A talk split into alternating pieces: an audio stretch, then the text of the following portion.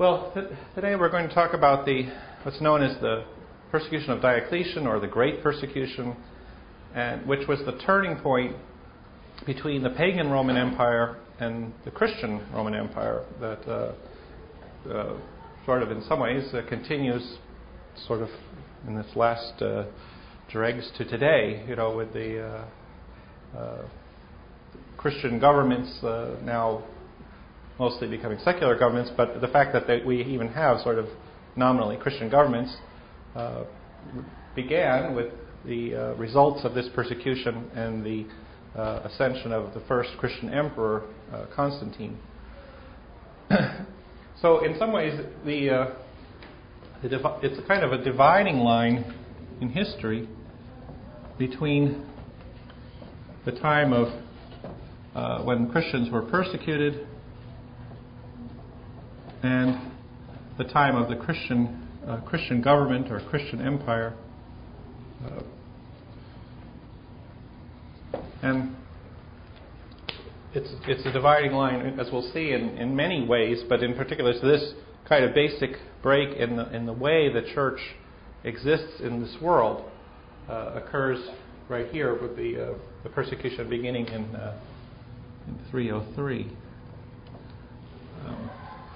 running to, well, ultimately it ends at 313.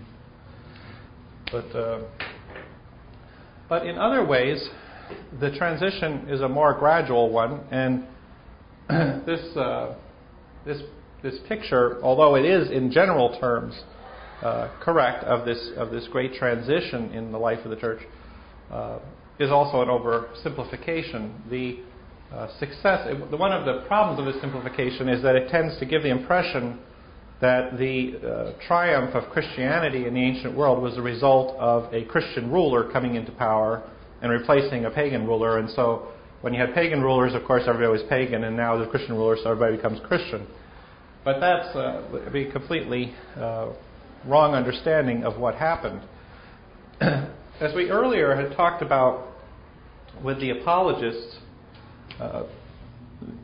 Christianity uh, was persecuted from the beginning of the church, but at the same time, the church was attracting uh, educated people into, into the church who then turned around and explained Christianity to the pagan society uh, as a fulfillment of the ideals of the, of the pagan society itself, of Greek philosophy, of uh, Stoicism, of the ideals of virtue, uh, that really the Christians were the better fulfillment of that than the pagans were the pagan religions were, and uh, it's really this uh, this message and the example of the Christians uh, in their charitable works that actually converted the Roman Empire to Christianity. The uh, change of government here uh, is really significant just in that itself. It was where the, the, the government finally essentially acknowledged the conversion of Christianity uh, rather than trying to fight it. And, the, and actually, the persecution itself uh, existed for 10 years, which is a long time, but but it does not really characterize all of the pre-Constantinian period. In fact, we had uh, we, we talked about some of the persecutions, but one of the remarkable things is that the persecutions occur so infrequently, and uh, we had uh, uh persecutions in France around 177. We had the Decian persecution in 250. Uh, we heard about it in, in Rome and in Carthage. But this was a time uh, when, in one way, when the Roman society was undergoing an enormous transition, but this transition mostly did not include the persecution of Christians. Uh, when again, when we're talking about the, the, change from the pagan Roman Empire to the Christian Roman Empire, in one way, it's correct to see this as sort of the beginning of the Middle Ages you know, with the Middle Ages being sort of that Christian period of our history, and Diocletian is kind of the end of the uh, the, Rome, the pagan Roman Empire. Now, some people have uh, interpreted that in sort of a negative way because, it, in some ways, the, there were periods in which the Roman Empire was very wealthy and uh, open society with a lot of uh, intellectual achievement and such.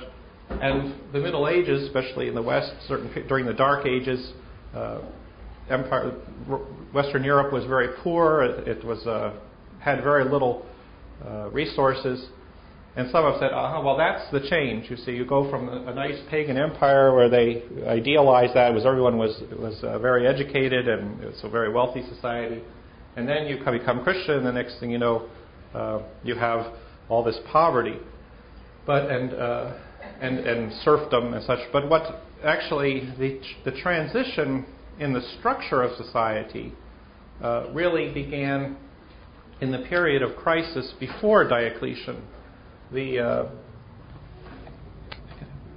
uh, from about we started with the uh, Decian persecution in 250, but the period from 250 to 300 was one where uh, the Roman Empire was placed under great pressure from foreign invasions along the Danube River, uh, the Rhine River, and in, in uh, Persia, from Persia, that that caused the old society, in a sense, to be transformed into more of what we think of in terms of the Middle Ages. Uh, the cities uh, shrank down, large, open, unwalled cities were replaced by very small, uh, walled cities.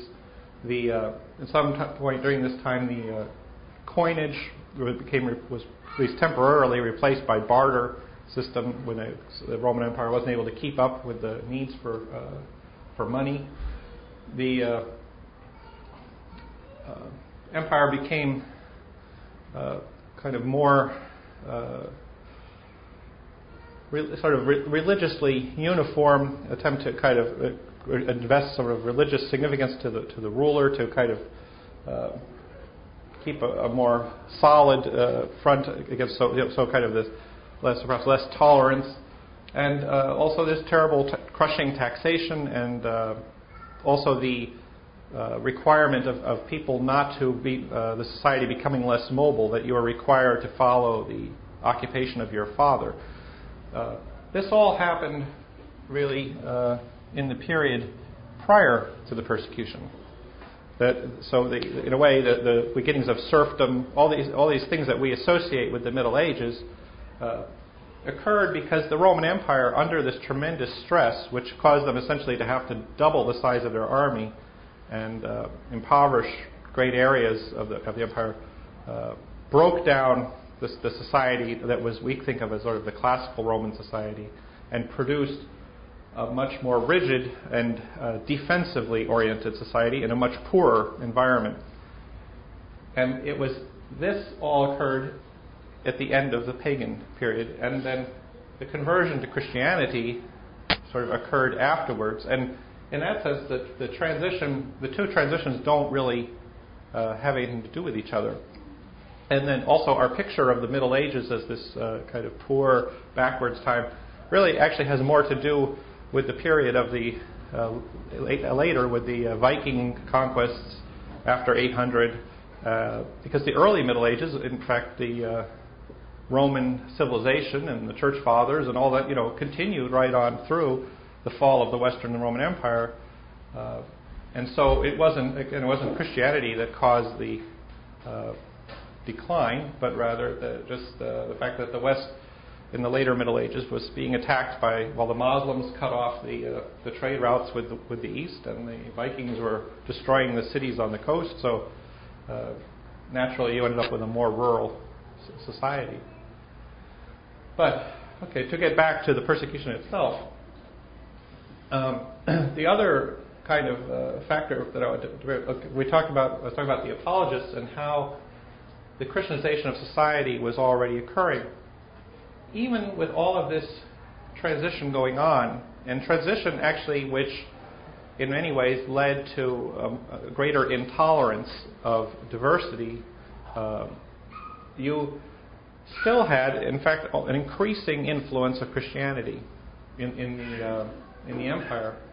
And Diocletian himself was uh, someone he was emperor for 20 years, approximately, before the persecution started.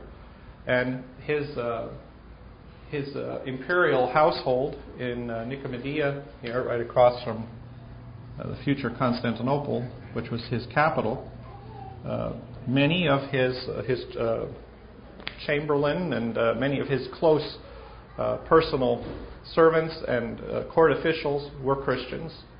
Uh, many of the, the army all over the Roman Empire was was full of Christians, and the, this was not uh, done secretly, but it, because the uh, the army and the and the civil government, because it was a pagan country, a lot of the formalities of these offices and positions had had pagan ceremonies connected to them. The emperors, uh, Diocletian and the earlier emperors, consciously uh, made those ceremonies uh, non obligatory for Christians so that a Christian could have a high civil office and was exempted from having to participate in those pagan ceremonies.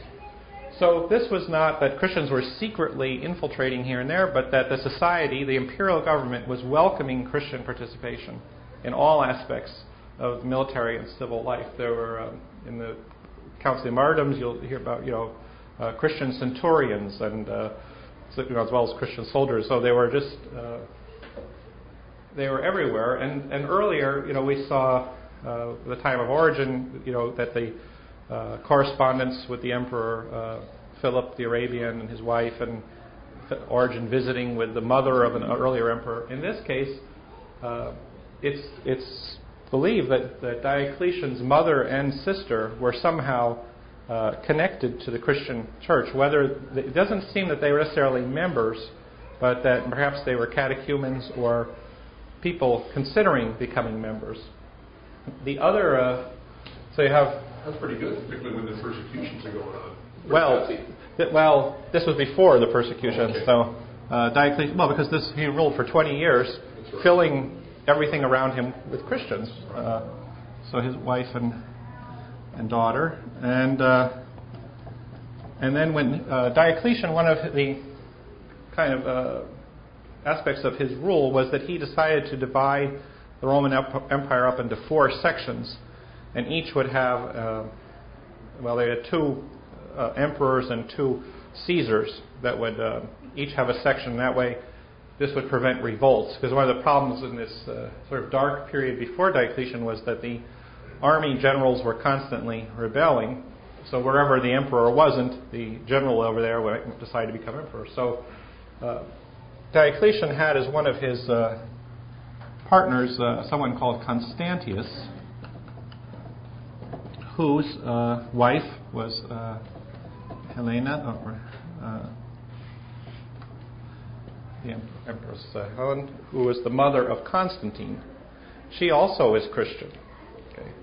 So within the uh, the hierarchy at this point of the imperial families, we have one definite Christian and two potential, you know, Christians uh, uh, being in the highest offices. Now, it doesn't seem in that circumstance that we'd be getting ready to look at the biggest persecution in, in perhaps Christian history. But it, it did happen, and the reason was uh, because of largely one person who was, who was the uh, Caesar in the uh, in the east, whose name was Galerius. And uh, he was the son of a, a, pagan priestess and was a general who fought uh, against the Persians and the Emperor Diocletian had raised him to the rank of, of uh, Caesar to be part of this uh, group of four that would rule the different areas. Galerius was very anti Christian. He uh, wanted to uh, revive paganism, and he, was, he wanted to have uh, paganism restored as the kind of mandatory religion of the empire.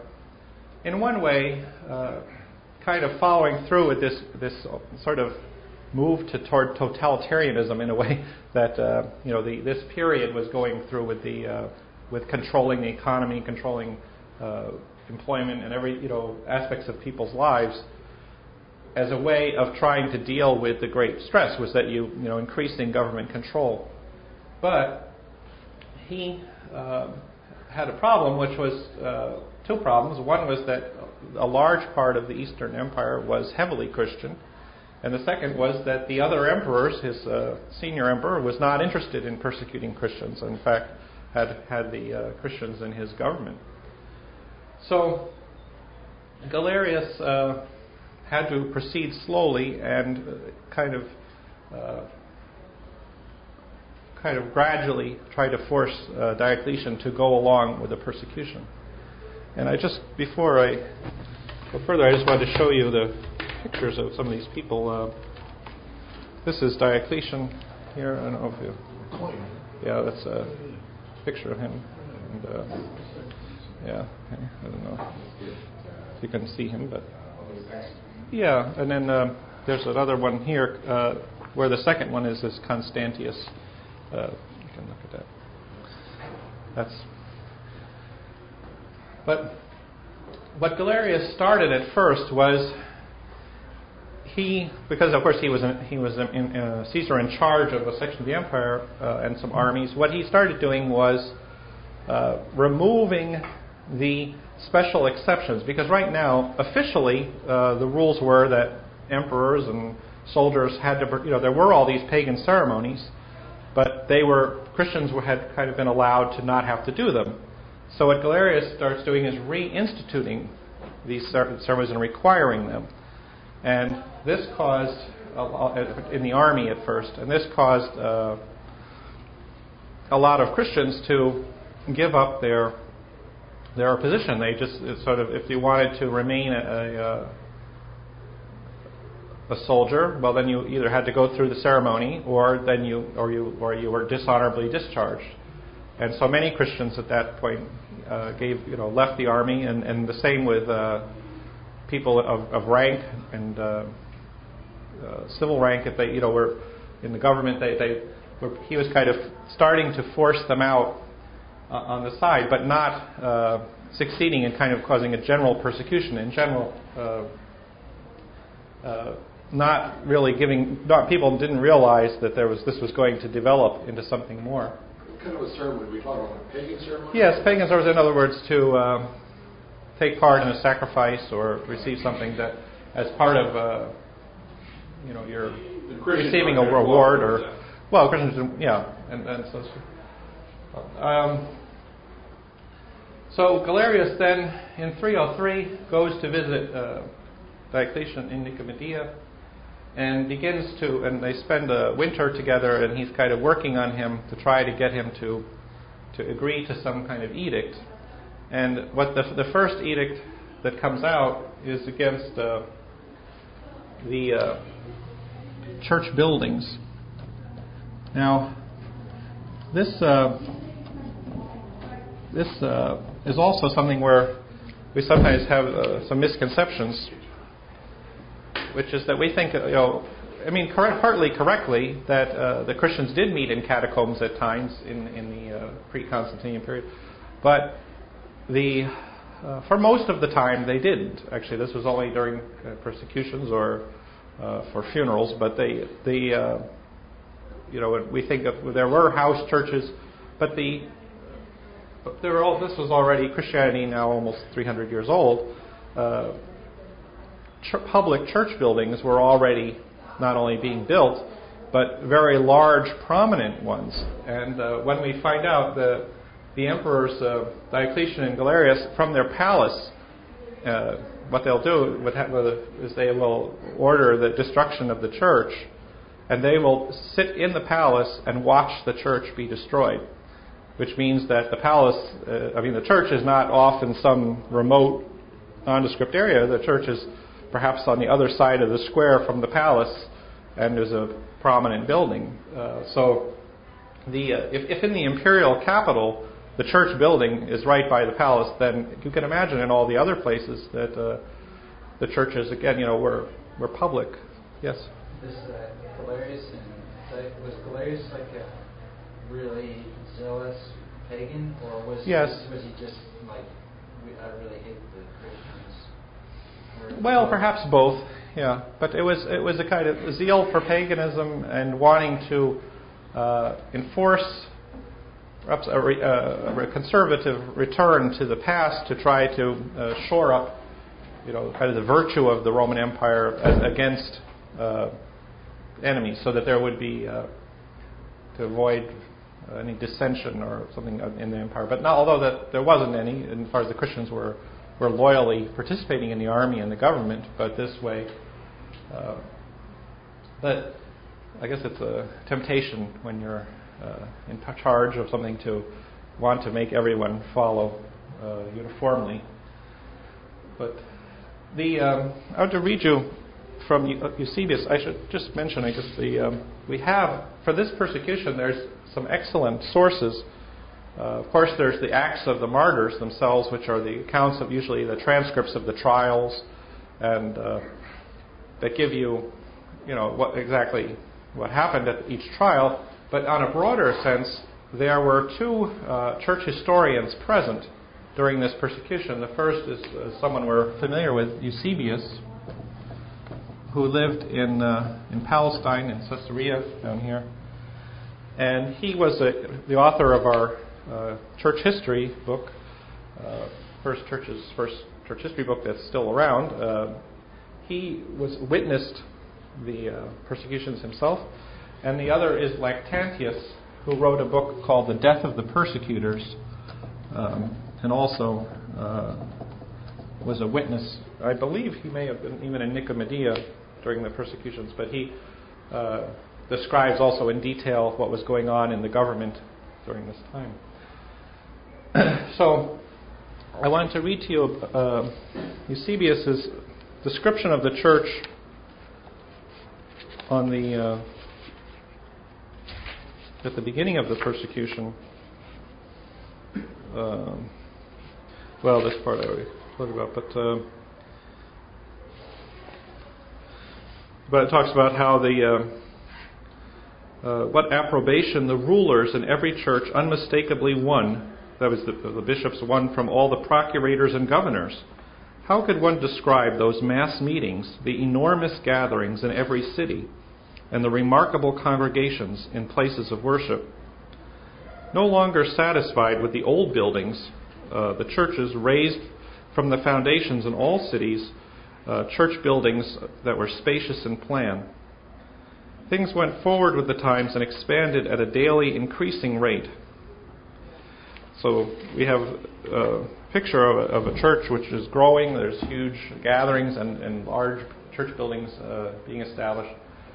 And we don't see that today because, of course, when we look back, uh, you know, all the major church buildings that you go to Europe and you visit really go back to the time of Constantine, and that's because the, you know, Romans, uh, the edict which Galerius uh, gets Diocletian to agree to is to destroy the church buildings is the first thing, and so all these, uh, you know, and even the big buildings are destroyed were even the new buildings because there were even so there were even smaller buildings before that, but uh, except for archaeology, we just don't have those. So we, we all what we're seeing is the rebuilding of these buildings. But it does give you sort of a false impression, like that, uh, you know, Christianity on a sort of large public scale begins with Constantine, whereas in fact it was rebuilding of, of large public buildings that were already there. The second aspect of the of the uh, early persecution was the destruction of the scriptures, and uh, again, this affects how we see things today uh, because most of the uh, early uh, manuscripts that we have, again, come from the Constantine, post-Constantine period. So if you look back at the history of the scriptures, the textual history, you know, you're really looking back to here. And you would be sort of the impression, well, how do we really know what was going on prior? Fortunately, there are uh, fragments that we pull up mostly from Egypt that can confirm uh, almost really to the first century, you know, that our texts are, are authentic. But um, but we would sort of get the impression, well, everything must have been very poor. You know, there really did, church must not have really had very much before Constantine came along. But actually, when we read the accounts of the persecution, uh, when the uh, persecutors would come, and, and the church, this books weren't actually no, normally kept in the church; they were kept in the homes of the readers. That was the reader's job was to have a little library. And in one uh, one city, between the home of the various readers, they collected 39 uh, manuscripts, not, not necessarily all scriptural, but scripture and uh, so say church fathers' writings and things. So um, this also explains why, when we look at the writings of the church fathers, so many, I mean, most of our church fathers' library comes from, you know, it's in that, if you look at those things, it's the post Nicene volumes. I mean, there are some pre, we have some pre Nicene, but uh, it's because, you know, just uh, probably, uh, you know, hundreds, if not thousands, of manuscripts were destroyed at that time. And so, when actually, that's the interesting thing with Eusebius. What he does is he, I mean, all we have a very detailed account of early church history here. That if we had to depend on the books that he used, if he hadn't written this, we would know very little about what happened uh, prior to Constantine because most of the sources he quotes, uh, not everyone, but a large number of them, are, no longer exist. And so he was uh, he was at he lived where the Origen had his library in Caesarea, and he was aware that you know a large portion of our of the Christian literary inheritance was being destroyed, and so he took the trouble to go around and collect what was there and put it all together into a systematic history so that uh, we now have a record. Because uh, so he was uh, sort of someone preserving the past in, in a time of, of, great wreckage when, when lot was being destroyed. The, uh, the third uh, aspect was the arrest of the, of the clergy. Now, actually, these, I wait a second on that. Okay, so those first two was that, and also if you were a, uh, a civil uh, servant, if you worked in the government, you had to, if you wanted to re- maintain your job, you would uh, do sacrifice to pagan idols, or uh, you, if you were an aristocrat, uh, you would, you know, if you had a title position, you would, you would lose your position if you didn't, uh, if you didn't go along. So this is kind of a change because so much of the uh, of the empire was Christian, and now under Galerius, Diocletian sort of agrees to this. But interestingly, the initial uh, act tried to avoid uh, bloodshed.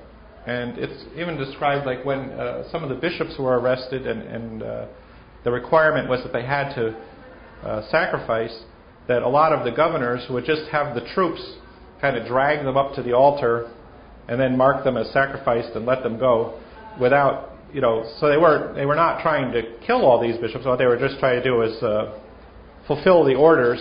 And even where the person is, you know, shouting out that they're a Christian, well, okay, you know, he's here, so they take him and let him go, and uh, and they would. Uh, so they, they seem to be going to a lot of trouble not to.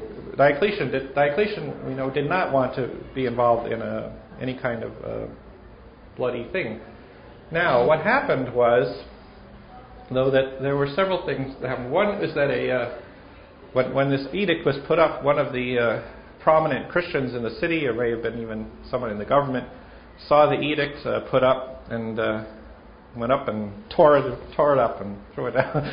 and uh, so he was arrested, you know, and, and uh, put to death for that. But uh, then uh, there was uh, two fires that took place in the imperial palace and Galerius said, Ah, see, it's the Christians that are trying to kill you uh, because of this. And so uh, Diocletian apparently became frightened and decided that the Christians were now uh, too dangerous. And so he, he uh, began a, a, kind of uh, uh, reprisals against the Christians in, in Nicomedia. But the Christians' authors contend that really it was Galerius who, with his suite, was staying with the, staying in the palace, also uh, who engineered the fires as a way of getting Diocletian to agree to the persecutions. But of course, uh, we don't really know, but we, you know, that's that's the. But but anyway, uh, Diocletian considered that probably the Christians had done it, so he uh, began a purge of his uh, household, all the, uh, the government people around him in the palace, uh, requiring them all to sacrifice. And when they didn't, which was they didn't, uh, they wouldn't agree to it, uh, to torture them until they did. And again, the uh, often the, the pagan purpose wasn't just to kill all the Christians initially, although in this persecution it comes to that, but uh, but to just force them to stop being Christian or to obey the government's rule. And so the uh, there were tortures where the, they were hung up and whipped and then had vinegar poured on their wounds and and then they would uh, they would roast them little you know, parts of their body uh, over a cooking stove to uh, not to kill them right away, but to gradually try to uh, to force them to give in. But the uh, imperial officials were also very devout Christians and and didn't give in, and so they were eventually all killed. At this point, he uh, Diocletian requires, because of his fear, he requires his wife and daughter to sacrifice, and they did. So they. Uh, uh, whatever their connection with the church was, at that point they uh, either apostatized or, or decided to stop uh, pursuing their interest in Christianity. And the daughter, I think, ultimately is uh, Diocletian gives his daughter in marriage to Galerius, and that I don't know if that all had something to do with it either, but because uh, uh, if she was interested in Christianity, he wouldn't have liked that very much. But uh, but so in this case, they stop, they leave, they go back to paganism, but the uh, church official, the court officials don't. And there was a, there was actually a general massacre of all the Christians in uh, Nicomedia because of the uh, the fires. now, a little later, there were some rebellions in the east that uh, in Syria and Cappadocia that appear unconnected with Christianity. They're just local troops uh, complaining that, well, making their commanders become emperors. But uh, this leads uh, Galerius kind of uses that to, to prevail on the emperor to Diocletius to agree to another uh, increase of the persecution, which is the arrest of all clergy,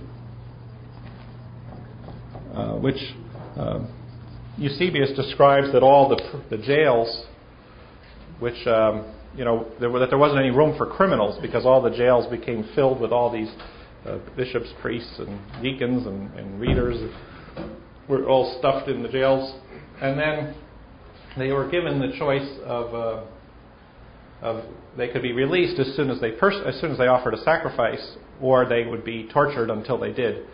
And this began kind of the uh, first period of, of the you know very bloody uh, persecutions in the east, especially. And then uh, the emperor Diocletian became ill in 304, and during his illness, uh, the emperor Galerius took over more control and, and offered and, and, spread that to uh, all Christians, uh, basically all people. They used the census, the tax lists, require everyone to uh, all must sacrifice.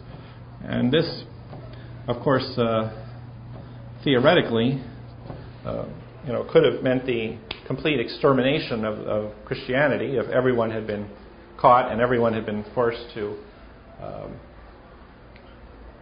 either to, to sacrifice or else be put to death. Uh, and it almost, in some parts of the of the empire, it almost did uh, re- result in the total extermination. But uh, several things kept this from happening. One was that a lot of people uh, uh, ran away. they saw this was going to happen, and they, they uh, took off.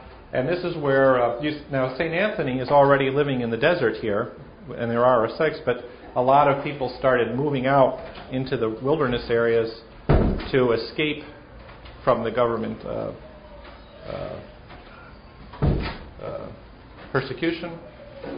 Um, we have a lot of a lot of people moving into Armenia, which was already a Christian country. A lot of uh, Roman Christians fleeing to Armenia and to the Persian Empire, which wasn't Persia wasn't Christian, but they were willing to receive uh, allies. You know, uh, so there was that kind of escape. Then there was also uh, some who, well, since you, what you had to have was a little piece of paper that said that you would sacrifice, uh, a lot of Christians figured out ways to get that piece of paper without actually sacrificing.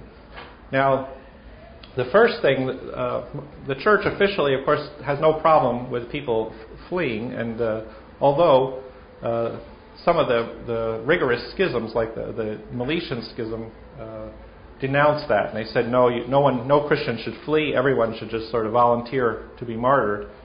But uh, but the church said no, you could flee. But if you go and you buy a certificate that says that you sacrificed, there was a uh, a penance for that, but a small uh, penance. And then other kind of, and then of course there were those who just um, got scared and, and went and sacrificed. And there was that was more severe. Yes. I'm sorry, what schism?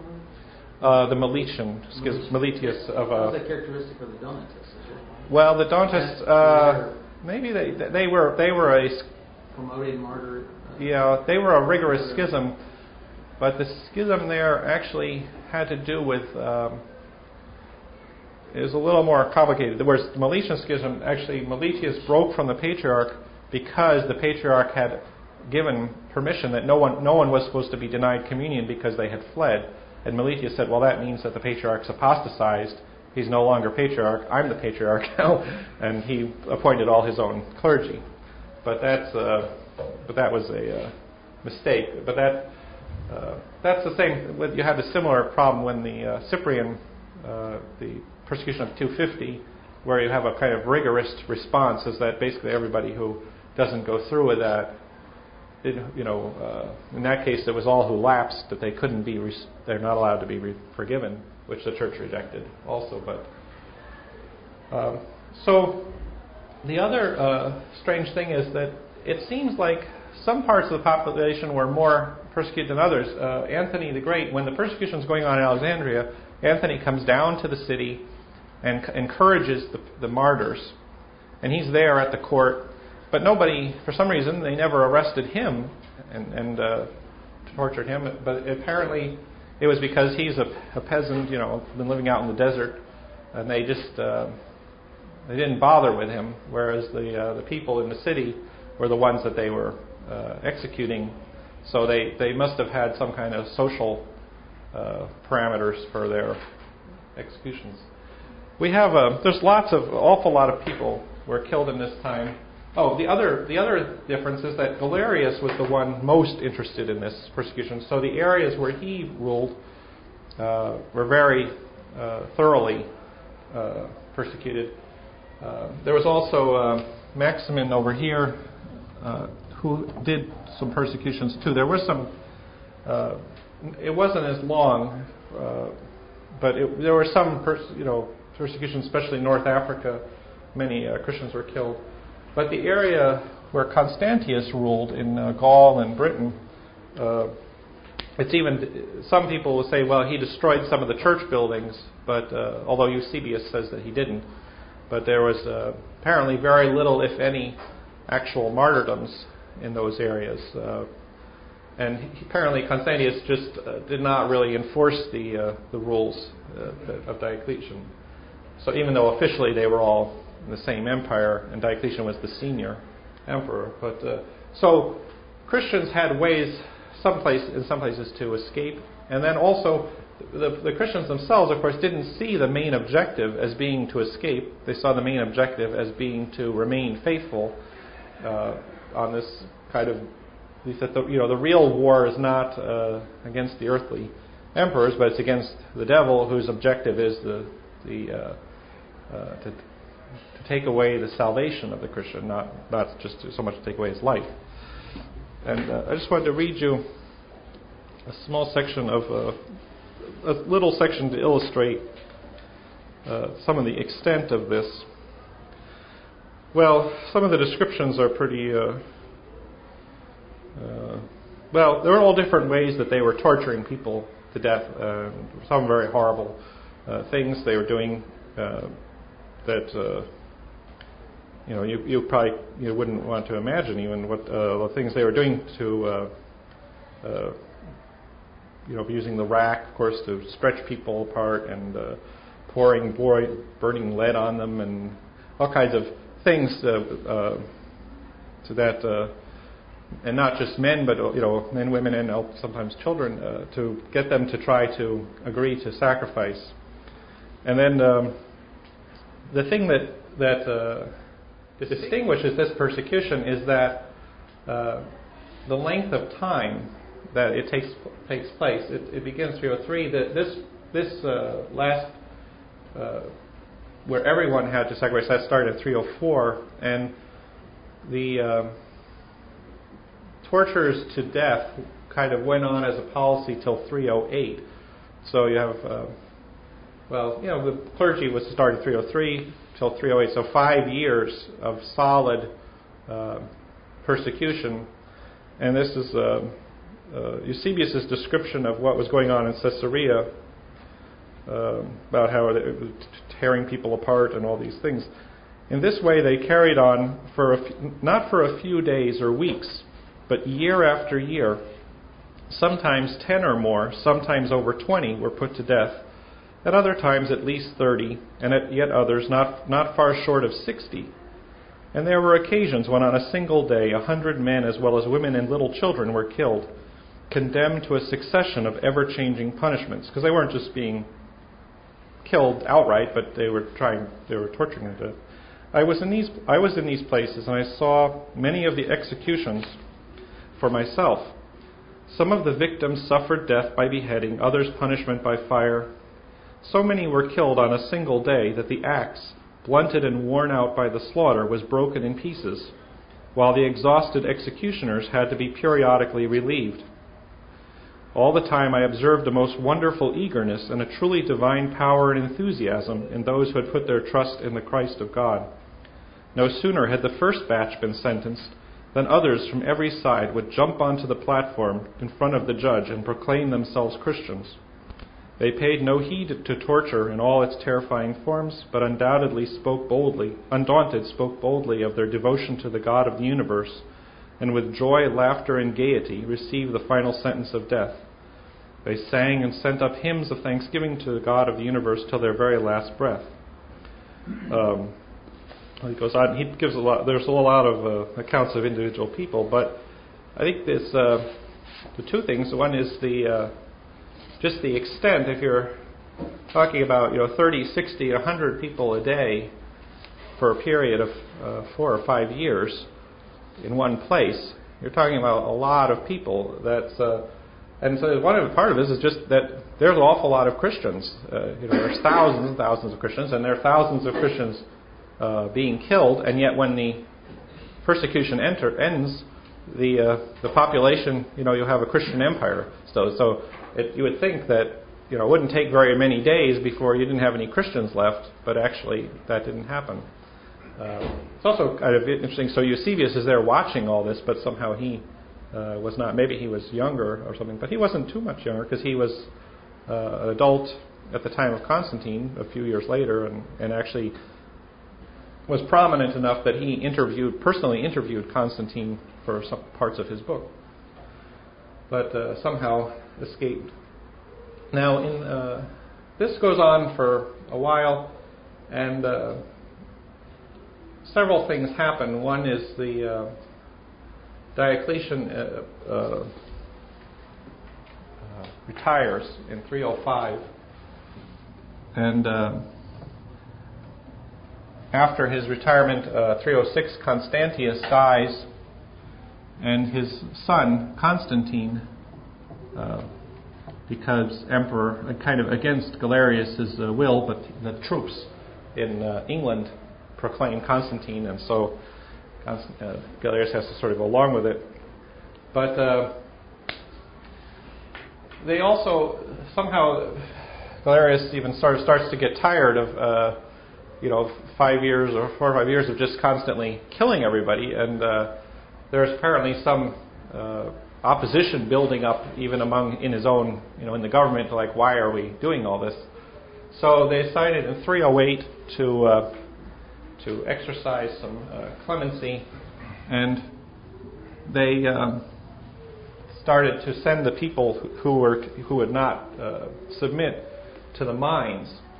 Uh, but the uh, going to the mines was not so great either because they would uh, burn out your right eye and cut the tendons in your left foot when you were condemned to the mines. So I so that you couldn't run away. and then the, the mines camp, were camps sort of out in the desert where they'd be out digging. And uh, so these places became uh, great centers of Christians with full of uh, bishops and people out there. And they, in some case, initially the uh, the uh, Christians were allowed to have services. They were actually they were forbidden to have services in the empire, but apparently in the mines they were able to start uh, doing things. But then the government uh, put a stop to that and was executing uh, some of the bishops to kind of try to keep a lid on that. But uh, but ultimately, in uh, 311, uh, this even comes to an end because the emperor Galerius uh, becomes very ill with a strange disease, uh, well, some worms, and he's all bloated with these worms, and he's uh, it's uh, the disease by which Herod the Great died, and uh, who else? Some other famous people How like. do you know that? Pardon? How do you know it's? Well, by the descriptions. I mean, the same. Yeah, I mean, we don't know uh, necessarily uh, medically, but we know the description of the, the bloating, the worms, and the rotting of the flesh inside. And uh, the, the people couldn't even get near him because the stink was so bad. And uh, It's death without being, not being officially yeah, dead yet. yeah, and uh, somehow that uh, con- convinced Galerius that perhaps uh, he was on the wrong track, and he agreed to uh, to end the persecution.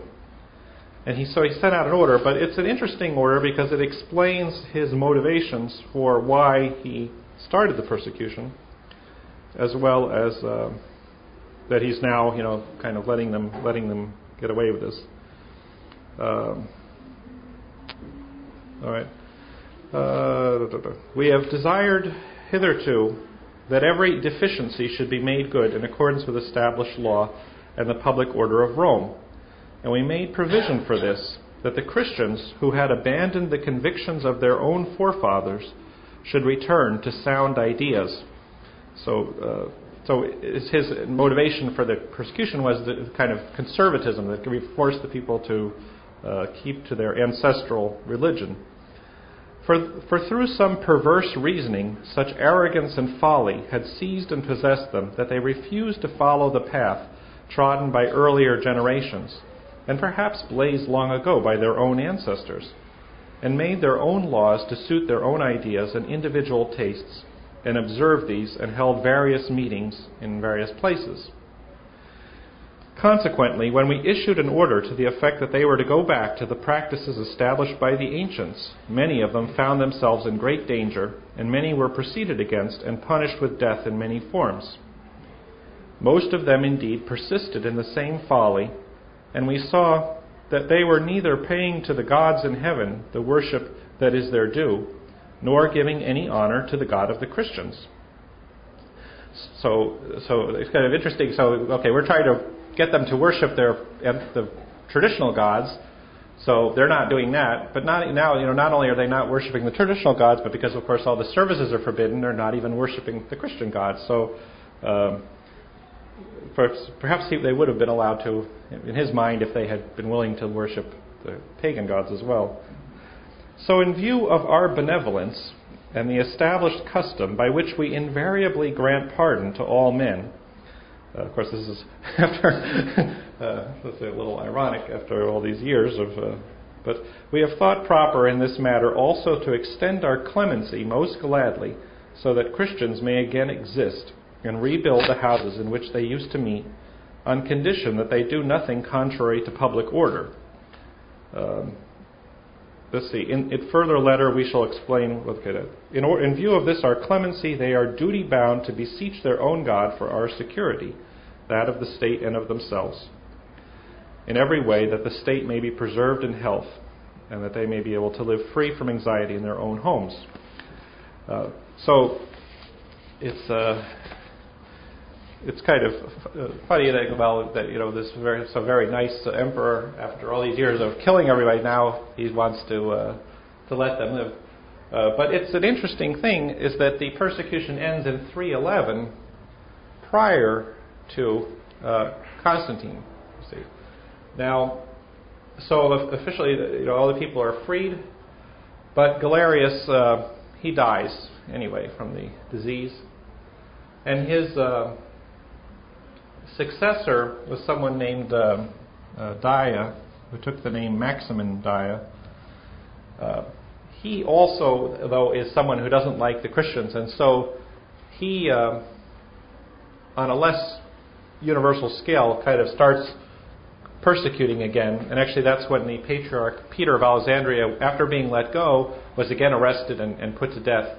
Um, he he kind of did sort of spor- sporadic uh, executions of, of, prominent Christians. Uh, but meanwhile, Constantine had become emperor in the west with uh, Licinius, and they now decided to. Uh, well, earlier they had fought against uh, uh, Maximian's son, Maxentius, in, in, in Italy, who was not persecuting as much as Galerius was, but still uh, wasn't. And, Constantine, uh, when he marched down to Italy, this is where he had this vision of the cross uh, that he sees in the sky, and then he hears the words "conquer in this sign."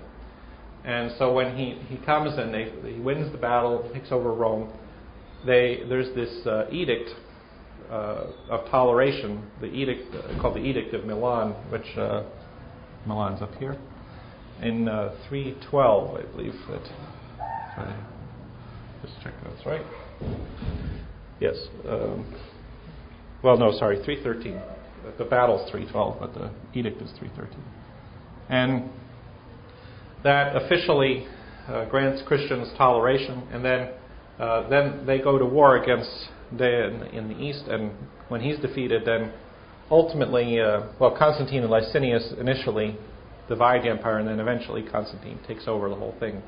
But uh, this is when uh, the the persecution ends, and we begin uh, kind of the history that we have. We're sort of more familiar with uh, historically because it has we've now from the time of Constantine uh, have the uh, rebuilding of everything and the you know again the, the all of the Christian records and although there's some persecutions going on, I mean, essentially that Christian uh, inheritance continues down to today intact. You know, a lot of those uh, those churches that, that were built uh, still exist, and the records and everything.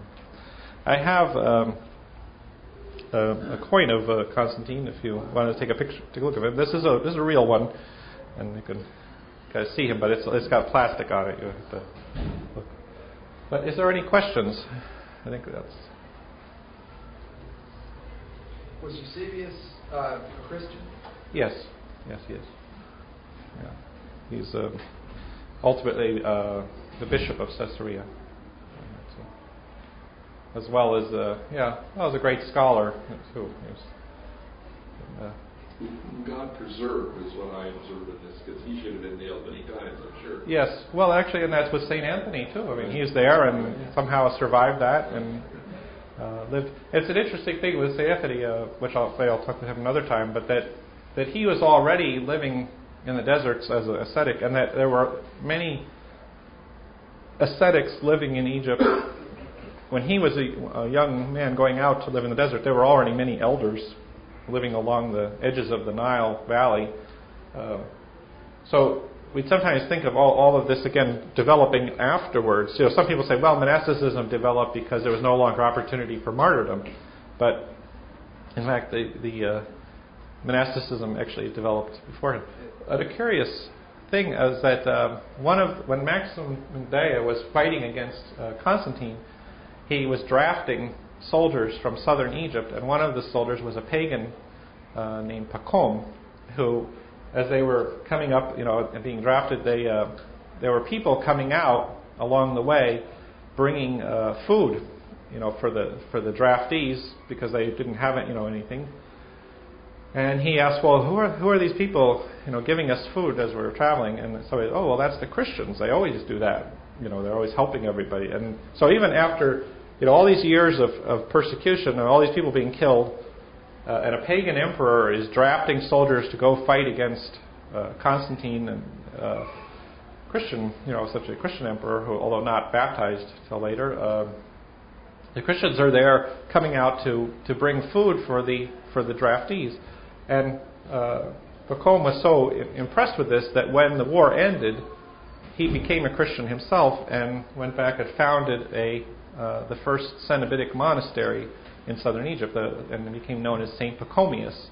And so we, uh, but that was someone. So it was part of this whole uh, war. But actually, someone very unlikely. You would never really think that uh, the uh, the pagan soldiers in the pagan emperor's army would become kind of a, a founder of a type of monasticism. But that's what happened. Yeah. So, any other questions? Okay. St. Anthony started with what we understand as monasticism, right? Uh, well, no. Uh, he's often called the first uh, first hermit. Well, not really. I mean, yeah, we, he's he's quite he's sort of the first uh, hermit that we know about, but in his life, it's obvious that there are all these other people uh, kind of living out in huts, uh, living as monastics. Although, uh, so it seems like in some form. wrote about him, and that's why. yeah, and so we know about him, right? That's, he, so he's famous, but even even in that book, you you can see that that's that he's obviously not the first person. It's interesting too that a lot of people always thought all the people flocking out to him was because of the intense attraction to the uh, the uh, holiness of the austerity. You know, yeah. and it turns out they were many of them in this case were fleeing murder in the cities, and the wilderness looked like a good deal compared to that. I mean, so well, it's a, a little bit of uh, both. I mean, they were fleeing to the wilderness. Where he was, he was in a remote. Actually, during the persecution, he came he came to Alexandria. So the people who joined Anthony uh, probably were not joining him at the time of the persecution because he that's when he was back in the in the town. But uh, but they, uh, I mean, a lot, many people did flee to the wilderness, but they, uh, but his, the people who obviously joined him were people who wanted to live a very austere life after uh, the persecution was over, and and I, maybe perhaps before. I think there might have been some that were visiting him earlier. Yes. Isn't uh, isn't doesn't the Cenobite refer to genre of monasticism? Yes, right. also Hermetic. So right. Zenobius would have been the founder of that. Oh no, uh, say Pacom- Pachomius was the founder of Cenobitic. Cenobitic means it's uh, kini, a common, uh, bios, life, common life monasticism, meaning a community. And Hermetic uh, is from the word heramos, which means uh, desert. So desert meaning you're living by yourself. Those are two contraries. Yeah, two different types. Right. Yeah.